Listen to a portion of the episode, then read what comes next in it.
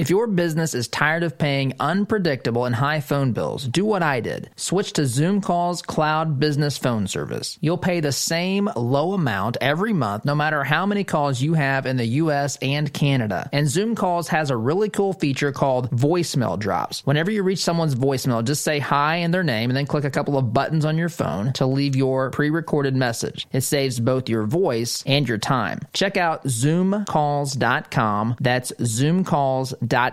I think you'll love it. Attention! You're listening to the Todd Huff Radio Show, America's home for conservative, not bitter talk radio. Be advised that the content of this program has been documented to prevent and even cure liberalism, and listening may cause you to lean to the right.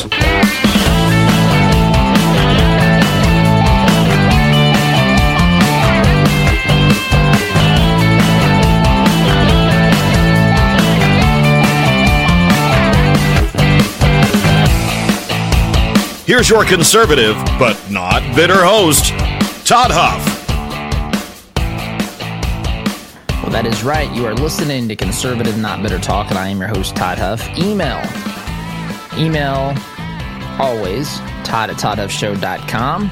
You can always call the Huff hotline as well, 317 455 5250, with your thoughts, comments, questions. Maybe you're asking about I don't know, just want to talk about coronavirus, share your thoughts on that. Welcome you to do any of those things uh, on the Huff Hotline, or you can send those by email as well. You can connect with us on the website. I've got folks that email questions and opinions there too, or I guess submit those, I should say. And we're always on Facebook, facebook.com slash Todd Huff Shows, as long as Facebook allows us to do that. So, um, since Friday, the coronavirus, um, I guess, reaction, response, fears have increased, maybe dramatically so.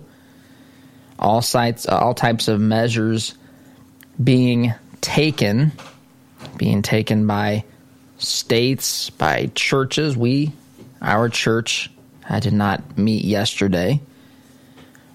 Um, schools have, of course, closed, even schools that we didn't know at first if they were going to close, although I think deep down we all knew that uh, after last week that virtually all schools are going to end up uh, shutting down. Which again, I'm not, I'm not criticizing. There's a fine line here, and that's you know as I've been thinking about this, and I guess that's kind of how I want to start off today here. But I really want to, I guess, be a voice of reason and calm in a in an otherwise largely well in a in a world full of I don't know panic, uh, overreaction, fear. I think we can be responsible. We can be wise. We can be we can think about the conditions or the realities that this virus is now among us without I mean losing our minds. And that's and that's really what has to be to be done. It reminds me reminds me of uh, the biblical passage that tells us that we're not uh, we don't have a spirit of fear, a spirit of timidity. That's not how we were created to live. For those of us um, who are Christian, we should tap into that immediately. If you're not, I mean, you are created, created in the image of a God that created everything from nothing. Now, ultimately, that peace can only be known through Him, but we have the capacity, we have the capacity to not react and respond the way that we do. And ultimately, that can be found for the believer and in Christ. But I think that we need to have this moment of, you know, I guess assessment. And one of the things that I guess I don't know concerns me or you, have seen now there's at least two states. Ohio was the first that I saw to do this. Indiana followed suit this weekend, my state. And they are announcing how many people they think might have the coronavirus in their respective states based upon, I guess, their own algorithms, predictive models, what have you. So I thought part of the reason, part of the reason we, we took some extreme measures was to wait and see really what, you know, we didn't we we wanted to see what the real effects were. We wanted to err on the side of caution. So now, in fact, I got a text message asking me that. How did Indiana not add a single case, have not one new single case reported, and go from, you know, and add zero, right? They added zero overnight one of these nights, Friday to Saturday or Saturday to Sunday, one. They added zero cases, but yet they went from 19 cases to 70,000 cases. And that's all because of predictions, because the actual confirmed number of cases is still around 19 here. But some state officials said that they predict approximately, or at least even, 1% of the population, which is roughly six and a half, seven million people here in the great state of Indiana. So they expect, predict, whatever, for there to be 70,000 cases. Same is true in Ohio. Ohio has 11 million people or some such number. On, I think it was Thursday, Thursday, some representative from the state health department or whatever they call it there came out and said that there's at least or likely at least 100,000 people, 1% of the population who have coronavirus. And that very well may be the case, but it's also we just we don't know. There's so much that we don't know here. And I think that these sorts of things add add a degree of panic. When in another sense you could say if if 100,000 people have it, and only, I don't know, 30 or 40 in the state of Ohio have been confirmed. I'm sure some are awaiting tests, but a lot of those folks don't even know that they have it, and that's part that's part of the reason why this fear is overblown. Now, if you're in a certain population, you have certain criteria. If you're over, say, 60, especially 70 or 80, you have to be extra vigilant about this. If you have underlying health conditions, you need to be extra vigilant about this. And those of us that, you know, I saw from the cruise ship, one of the cruise ships, half the people that had it on on a cruise ship. Remember, there for the longest time, the cruise ship was second or third uh, in the list of places around the world uh, where there were the most cases. And when something like China, in fact, at one time it might have been second China and then cruise ship. And there were at the time 700 and some, I think, cases, 600 and some, something like that. Well, you also find out that half the people that ended up ended up with it didn't even know that they had it, which says that for some, even perhaps most, it's possible. Again, we're still gaining, gathering information, but for most people, there were either minimal symptoms to where they thought they may have just had a cold, or even no symptoms to where they were effectively just a carrier.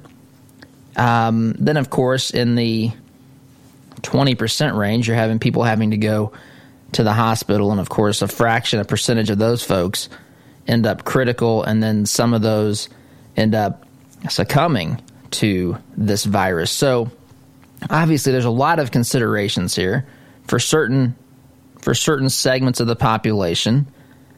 Again, underlying health risks or over 60, the older you get, the worse this can become. Then you have a higher chance of, I don't know, uh, experiencing extreme difficulties, even critical health conditions, or in the worst case scenario, God forbid, um, there, there's there are people dying in those in those categories from this. So perspective matters, and so the rest of us we need to we need to be mindful of this. I mean, we shouldn't just be haphazard about it. And I've never never called for that. I've always called for perspective here, perspective. And there's a large amount. There's a large amount of panic that's that's wrapped up in this. In fact, we've got restaurants now, restaurants in both states. Well, a state to the east of Indiana and a state to the west, Ohio to the east, and Illinois to the west, that have now shut down at least the dine-in portions of restaurants. I talked with a friend in uh, in Ohio that has uh, that that has a restaurant, and we were I was asking about this. What do you what do you do? What does this mean for you? Uh, apparently, people can still come in, place their orders, and go. At least that's the case now. And that's the other problem with this. The, the Ohio governor, who is a Republican, by the way, Governor DeWine, who I believe I've heard people calling him Doomsday DeWine, but they've been all over the map on this. You know, don't you know, don't go to restaurants one day, then the next day they come out and say, you know, you can go to restaurants, and then the following day they come out and they they make going and dining in restaurants illegal at least for the time being. They, they shut that down. You can't do that. Which, again, I'm not saying that's necessarily the wrong thing. It's just, and I get that they're learning information too, but it creates a real, a real uncertainty in the in the business in the business world. I mean, folks still have to manage their restaurants. If you cut down and stop, say, dine-in service, there's whole bunches of staff that won't be there uh, depending on the particular restaurant. Some people will only have drive ups open. You'll you'll find in some states you go to even to walk into a standalone restaurant, fast food or whatever, maybe even something like Applebee's. I don't know. In Ohio and Illinois, those doors may be locked. You might have to call in your order, go to curbside and sit there.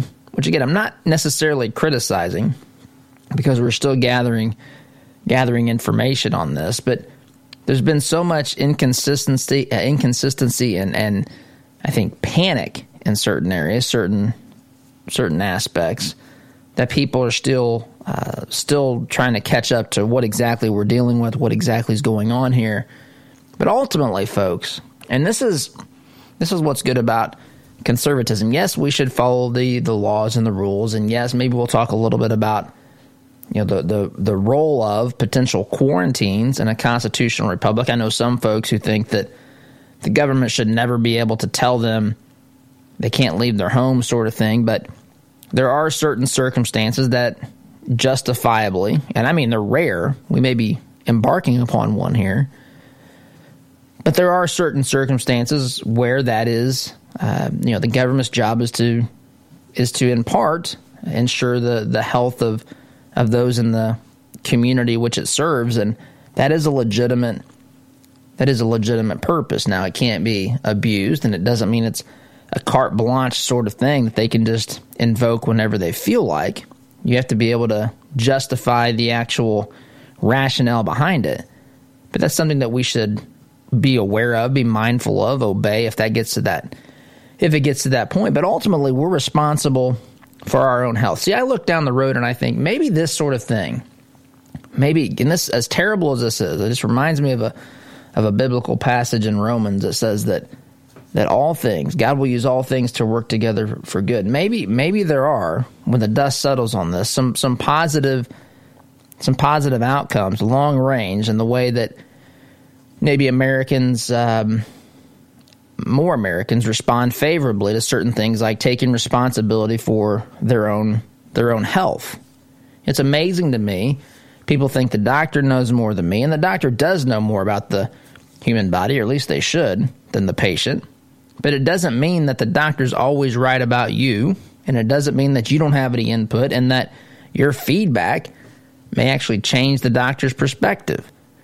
And I just see people just you know, they don't know that they, they go to the hospital, they get their insurance card, they don't know what it costs, they don't care what it costs. The doctor says it, it means that they automatically have to do it. But maybe there's some long range uh, benefit. I don't, not saying that this in itself is good, but there could be some positive benefits come from this down the road. But good thing about being conservative is, is, is that we've always maintained that you are first and foremost responsible for you. I am first and foremost responsible for me. And what's tricky about this is we don't know. We still don't have really complete information. Heck, in fact, there's sometimes conflicting information out there for us to sift through. What is actually true? What is actually accurate? What are the actual symptoms? I mean, I see a list of symptoms, and then I see someone who's had the the coronavirus, and they tell me their symptoms, and I think they told me that wasn't a symptom. So there's so much left to to be known and understood about this. But the only way to truly understand and, I guess, um, the the only way to really build an understanding and to to be wise through this is to take a deep breath, which I know the, the vast majority of you are, but just culturally, we see that that's not necessarily the case, and we've got we do have some fear mongers out there. We have some folks who just want to get clicks and so forth for their their stories. There's that as well. But there's also people that just are genuinely confused, and it's a seems to be an ever moving target as to what we're really dealing with here. Although it is, I think, more accurate uh, now after a couple of weeks of dealing with this in some capacity here domestically, and of course, a couple of months internationally. There's a better picture of what we're dealing with here. But we we're still on the. I'm I'm, I'm firmly convinced of this. We're still on the on the side of this, and Oz is telling me it's time to take a break, but we're on the side of this that we are just kind of scratching the surface. There's a lot more, a lot more to come from this, and uh, you know we may be we may be enduring some some challenges to our day to day life here for for some time, um, and, and and maybe justifiably so. In some areas, maybe maybe a little bit of panic, but again, those things I think and hope will uh, make themselves clearer over the course of time, but. I've got to take a time out. We'll continue this discussion about coronavirus, the political impl- uh, implications. We had a debate last night. We've got primaries tomorrow. We'll talk about all of that as the show comes together. You're listening to the home of conservative, not bitter talk. I am your host, Todd Huff. Back in just a minute.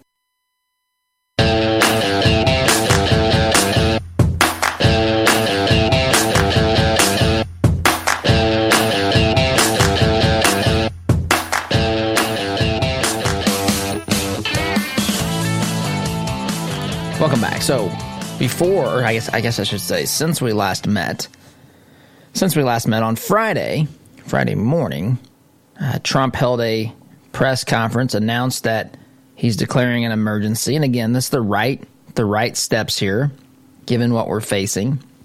Uh, this allows certain funding to be accessible, and it gives Trump uh, certain temporary, I guess, powers or opportunities where he can, uh, you know, do things to, you know, act quickly to protect the spread of this coronavirus here uh, in the United States. Additionally, additionally, Trump decided to extend the travel ban to include the UK and and Ireland, which had originally not been on the list. They were exempted, and I remember last week, maybe I can't remember which hour it was, but during this program, I I shared with you some of the uh, some of the negative responses that came from from Trump's decision. People actually saying that the reason Trump didn't uh, ban travel, you know, extend the travel ban originally to include the UK and Ireland, it was because of the fact that he has resorts in the UK and Ireland and so that's why he didn't. He wanted to to get more money, didn't really care about the safety of people. Of course, just a couple of days later, changing that, changing that. Of course, the folks that believe these sorts of things, they'll think, well, we were right. He was just trying to squeeze a couple more days out of this. He's trying to get as many nickels and dimes out of this equation as was possible. As was possible. Of course, this is nonsense. I mean, it's clear the president wants to protect American lives it's clear that, I mean, I think it's clear. Now, some people don't see it this way because the president will say things, um, you know, that point out some of the things he's doing that, as he puts it, have been the best actions taken, as he always does. The best executive order in history, the best speech in history, all those sorts of things. But um, I think that he's really tried to keep this not about that. Anytime he makes these comments, it's really because the questions I as I see it when I watch these press conferences is because these questions that he's getting, the accusatory tone, and he's trying to push back on this. I mean, there's there's a ton of accusatory questions about the president. Some people think he didn't act quickly enough, for example, with his travel ban to China. In fact, if you go back in time, if you go back in time, maybe I can do this during the break. But there was a point in time when he was actually criticized for cutting off travel too early to China. In fact, I believe I believe there were people that were citing his xenophobia as a reason for that. Trump just, you know, has been sitting there in the White House waiting, trying to figure out how to cut travel off from people in China because he hates the Chinese.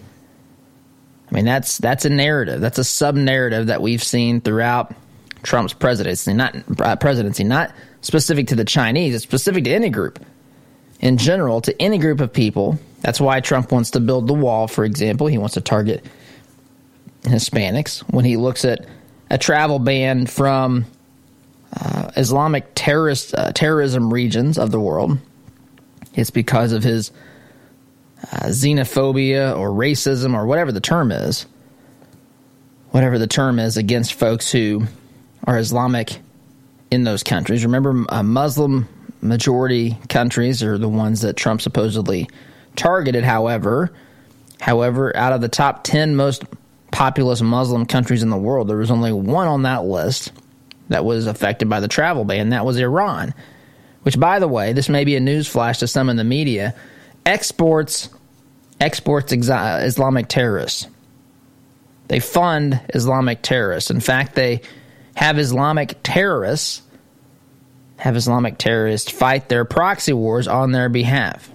They have these folks fight the United States uh, using jihad, using jihad as a as a tool against the United States of America, and yet, uh, yet we're supposed to believe that they have nothing, nothing.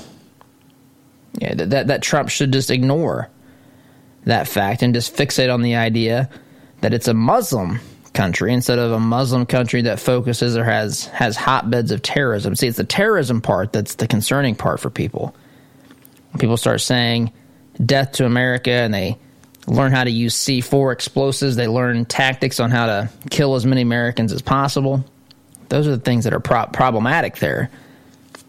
Not who they, uh, not whether or not they worship another, uh, another god than the the God of the Bible.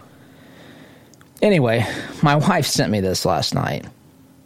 Speaking about ISIS, I found this a little bit.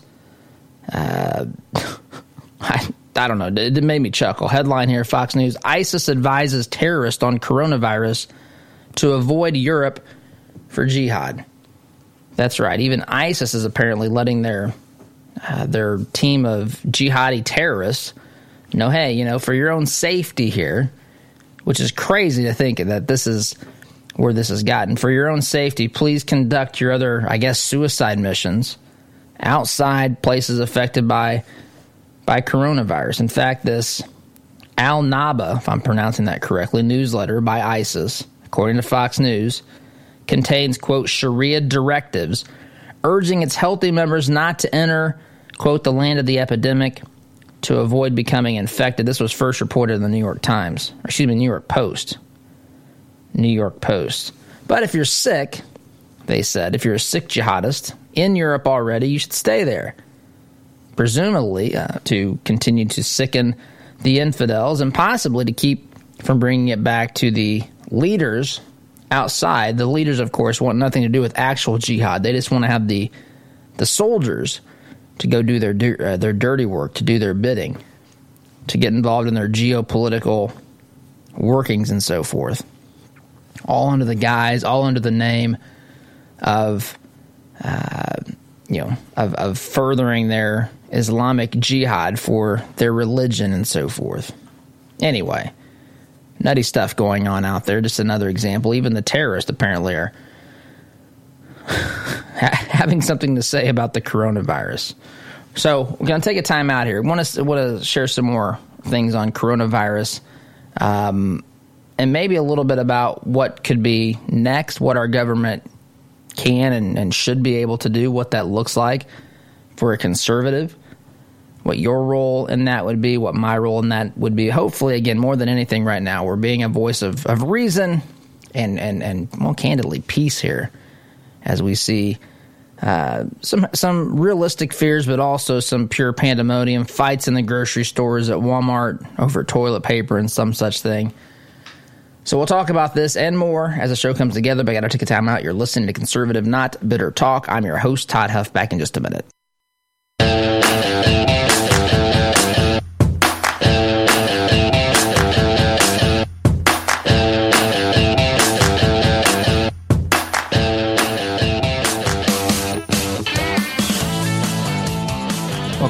Word yet if the ISIS ISIS schools have been closed. I tell you, it's just cra- crazy stuff to me. Now, look, I'm not minimizing really the the evils, of course, of ISIS. They're a despicable, awful, pathetic uh, group that. I mean, this is purely evil, demonic stuff that they're involved with. And I'm not criticizing schools that have closed. I just find it ironic and somewhat entertaining here on this morning that uh, maybe a little bit of laughing would be good for the the soul that ISIS is telling its terrorists to avoid avoid Europe. Yeah, after all, we're concerned about your health and well-being. I don't know, maybe they have health plans. Maybe they have some sort of a health plan and they don't want uh, they don't want to see their rates go up because people in their group are reporting uh, to hospitals for treatment for coronavirus. So they say be careful, avoid Europe for your jihadi activities. Posted it to fi- or excuse me to Facebook if you want to take a look. Uh, Facebook.com slash Todd Huff Show. I tell you what. But anyway, so we've got we've got a state of emergency. We've got funds that are now available. We've got we've got tomorrow. We've got the primaries. We've got some more primaries. We're two weeks out from Super Tuesday. Of course, last night we had a debate. We had a debate between Biden and Bernie up there bumping elbows, having answers for all problems. I've noticed this during this campaign. In fact, I noticed this first. I don't want to say first. We all knew that this was coming, but I actually saw it in action. We saw it in action when Biden took to the podium last week, making it look like, making the optics look like he was commander in chief, taking control during uh, during this coronavirus outbreak, epidemic problem that we're facing here. And so he goes to the podium for the first time in a long time behind behind some uh, Democrat lawmaker or at least Democrat politician. In the case of Biden, I saw American flags. In fact, there were four of them. He even wore one, even one wore one on his lapel pin, uh, lapel, which is ironic because usually in the debates uh, you won't see the flag. In fact, that's probably a source of anger for some in the base. So we got all this stuff happening. It's being overshadowed, and understandably so. It's being overshadowed by coronavirus. But there's some things with this election that we need to to talk about as well that I'll probably get into probably get into uh, next hour. But as I've been talking about here, the, the the key the key here is to be responsible without without being one prone to act in, in panic. Because there are, you've got the actual health problem, the health crisis, the, the outbreak or whatever the term is here of of coronavirus, but you've got you've got ancillary effects, right? You've seen the stock market lose 25% of its of its value in a week or so. That's not good. You've seen the house that's passed a stimulus package well, coronavirus package, I guess I should say. The president has tweeted he's going to be in support of this, but it still has to pass the Senate. With the president's tweet, it makes it, in my mind, more likely that this will pass. But you see, you see some out there uh, who may not end up supporting this, and so you just, you know, you have to be responsible as a as a legislator, even during times of crisis. Right? You can't allow people to, you know, use this crisis as as Democratic leaders have told us in the past. Rahm Emanuel never let a crisis go to waste. You can't let them use this as a as an instrument to get other things done that there needs to be independent, ind- uh, well, independent, independent debate upon, right? We can't have people that are out there trying to slip things into the the system. I know AOC wants to see everything from Medicare for all to universal basic income in this thing, which of course is is craziness. You talk about taking political advantage of something. That's that's what that would look like. But anyway, there's there's a, a, a, possibility, a strong possibility, I think, at this point that the House and the Senate, excuse me, is going to going to sign on to this legislation. Trump will sign this to begin the process of helping uh, helping individuals deal with the consequences and the fallout of of coronavirus. whatever we think about the uh, particulars, I mean, we're we're to the point where it appears like that's, I think, more than likely the case at this point. Just because they don't want to punt this political football back, then you got the issue of, of the timeliness, you get the political ramifications. So we got all these all these factors, all these things happening and going on. And in the meantime, we've got states predicting, projecting, pontificating on the number of people that are infected where they're taking that number of 1% and assuming, and that very well may be the case. I don't know. But, I mean, at, at some point, at some point, that only fuels the panic, especially if one day people see that there's 20 cases in their state, and the next day their state officials are telling them there's over 100,000. I mean, that just seems that seems like a shock, an unnecessary shock to the system, and it's based upon prognostications it's based upon speculation.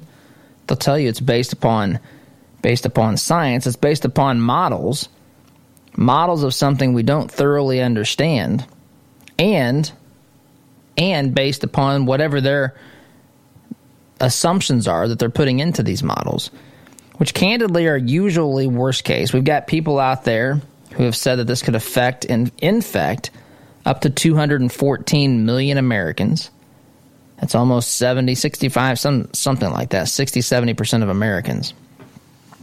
So, all this stuff fueling, um, you know, economic concerns. Businesses now having to make decisions. You know, what are there are there things that they need to change about their business? Or for some businesses, they're actually, as in the case with the grocery stores, they can't keep up with demand. But they're also thinking of, in some cases, cutting hours to keep people uh, I guess, out of the store as much and to give their teams time to restock the shelves. All this stuff happening. All this stuff happening. And a lot of this, certainly some of this is overreaction, some of it certainly not. But, but, you know, going through all this and finding out the truth is, is proving to be a harder thing, harder thing than I think we would care to believe well, uh, harder thing than I, I, than it should be. How about that? Harder harder than it should be to get to the to the real truth here because you you really find conflicting answers. By the way, I should point out. Oz asked me during the break. She said, "Who do you know with coronavirus?" I don't know anyone with coronavirus. I was saying I had I had read. Forgive me if I misspoke. I had read individual like reports, people who had been interviewed or whatever the case that have shared their symptoms uh, with media outlets and then I've compared those with what the standard symptoms are. And sometimes those align perfectly, and sometimes they're literally, the symptoms are literally the opposite of what they tell us um, the symptoms are. So there's just confusion. The confusion leads to panic. The confusion leads to uncertainty. Then you start hearing numbers like 100,000 people in our state. That begins to lead to panic. You see fights over toilet paper that fuels the panic even more. And I think a, a deep breath is, is definitely required here because I think, folks, we better brace ourselves for more more actions to come. Now, you might be saying they've taken all the actions. They've closed schools, they've closed sporting events. Uh, businesses are now responding. They've closed restaurants in some states. Um, you know, some places are under extreme quarantine. In fact, I saw a Kentucky man. You may have seen this on Drudge or elsewhere. Kentucky man that was refusing to abide by quarantine. So they've got an armed officer there to make sure that this guy complies. All sorts of stuff that come from this. I want to talk a little bit after the break. Just the role, the responsibility the government has, what their true, you know, how much, how much, how much say should they have in this in a free country? What does that really look like? What's our responsibility and role here as individual citizens in a constitutional republic that guarantees liberty for all people? We'll talk about those things when we get back. You're listening to Conservative Not Bitter Talk. I'm your host, Todd Huff, back in just a minute.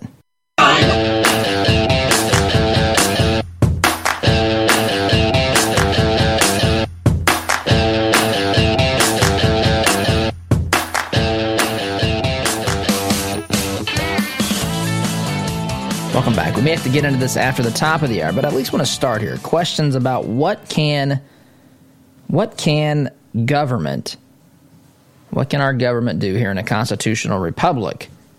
What can it what can it do when it comes to taking steps to uh, prevent the further spread of a disease during a pandemic? Right? We've got this coronavirus going around. We know that people congregating and interacting with each other is obviously a way that this thing spreads person to person contact. And so the thought is the social distancing uh, component.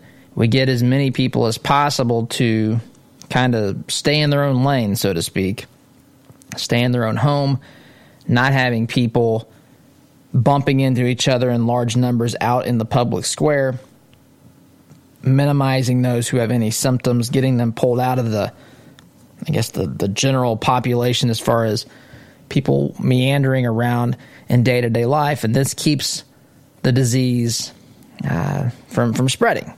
And so they start off by giving kind of pointers how to wash your hands, avoid crowds of this size. And this is also where the confusion comes in, candidly, because what we have is what we end up having is people who are being allowed, we're allowed to do anything because we have freedom. The government hasn't said that it's reached a place that they have to move beyond the recommendation and actually enforce it for the health, sa- uh, safety, and well-being of of its citizens. But there's a point at which that becomes that becomes the case, and so we're quickly. I'm telling you that we're quickly approaching this. In fact, if you look at what people are saying behind the scenes, the things that have been discussed, even Trump, I think, alluded to some of this. You know, people were asking questions about not just travel restrictions between here in Europe or here in China or here and wherever these hot these hot spots are for coronavirus. But as our numbers continue to increase here, there's now questions between to you know travel locally, domestically. What does that look like? And so, um, I mean, there is an interest in the, the, the government does have a legitimate interest in predict uh, protecting citizens from something like this. So they certainly can. They certainly can take actions. Doesn't mean that these actions will be well received by the citizens in a particular, you know, local municipality, in a county, in a state, or even in this great nation as a whole. But it does mean that it is a reasonable thing to do. Is look, it's it just has to be justifiable. Now, some people say none of this is justifiable. In fact, I've seen some people that say everybody's going to get this anyway. Let's just get it over with. To which the medical professionals will say, well, then we'll see a spike in people needing medical treatment that will overrun our system. That's really that's really the, the, the fear, or I guess the motivator for all of this, is to see even if there is widespread um, exposure and people getting this, they want to see that happen over a longer period of time so as not to spike the healthcare system to a point where there's not enough capabilities to care for those who are you know critical or in bad shape, need ventilators, need emergency bedroom, uh, emergency room beds, and so forth. So, anyway, the government does have a role. The thing is, it needs to be balanced. It needs to be. It doesn't give them carte blanche freedom to do whatever they want here, but certainly, certainly they can take action here, even in a place that respects liberty. Just has to be justified. Can't be something that's, um, you know, just done because somebody wants it. And I think at this particular point, with where we are, this becomes a very real possibility. So just be prepared for that. Be prepared for other restrictions and so forth. But I've got to take a break. You're listening to Conservative Not Bitter Talk. I am your host, Todd Huff. Back in just a minute.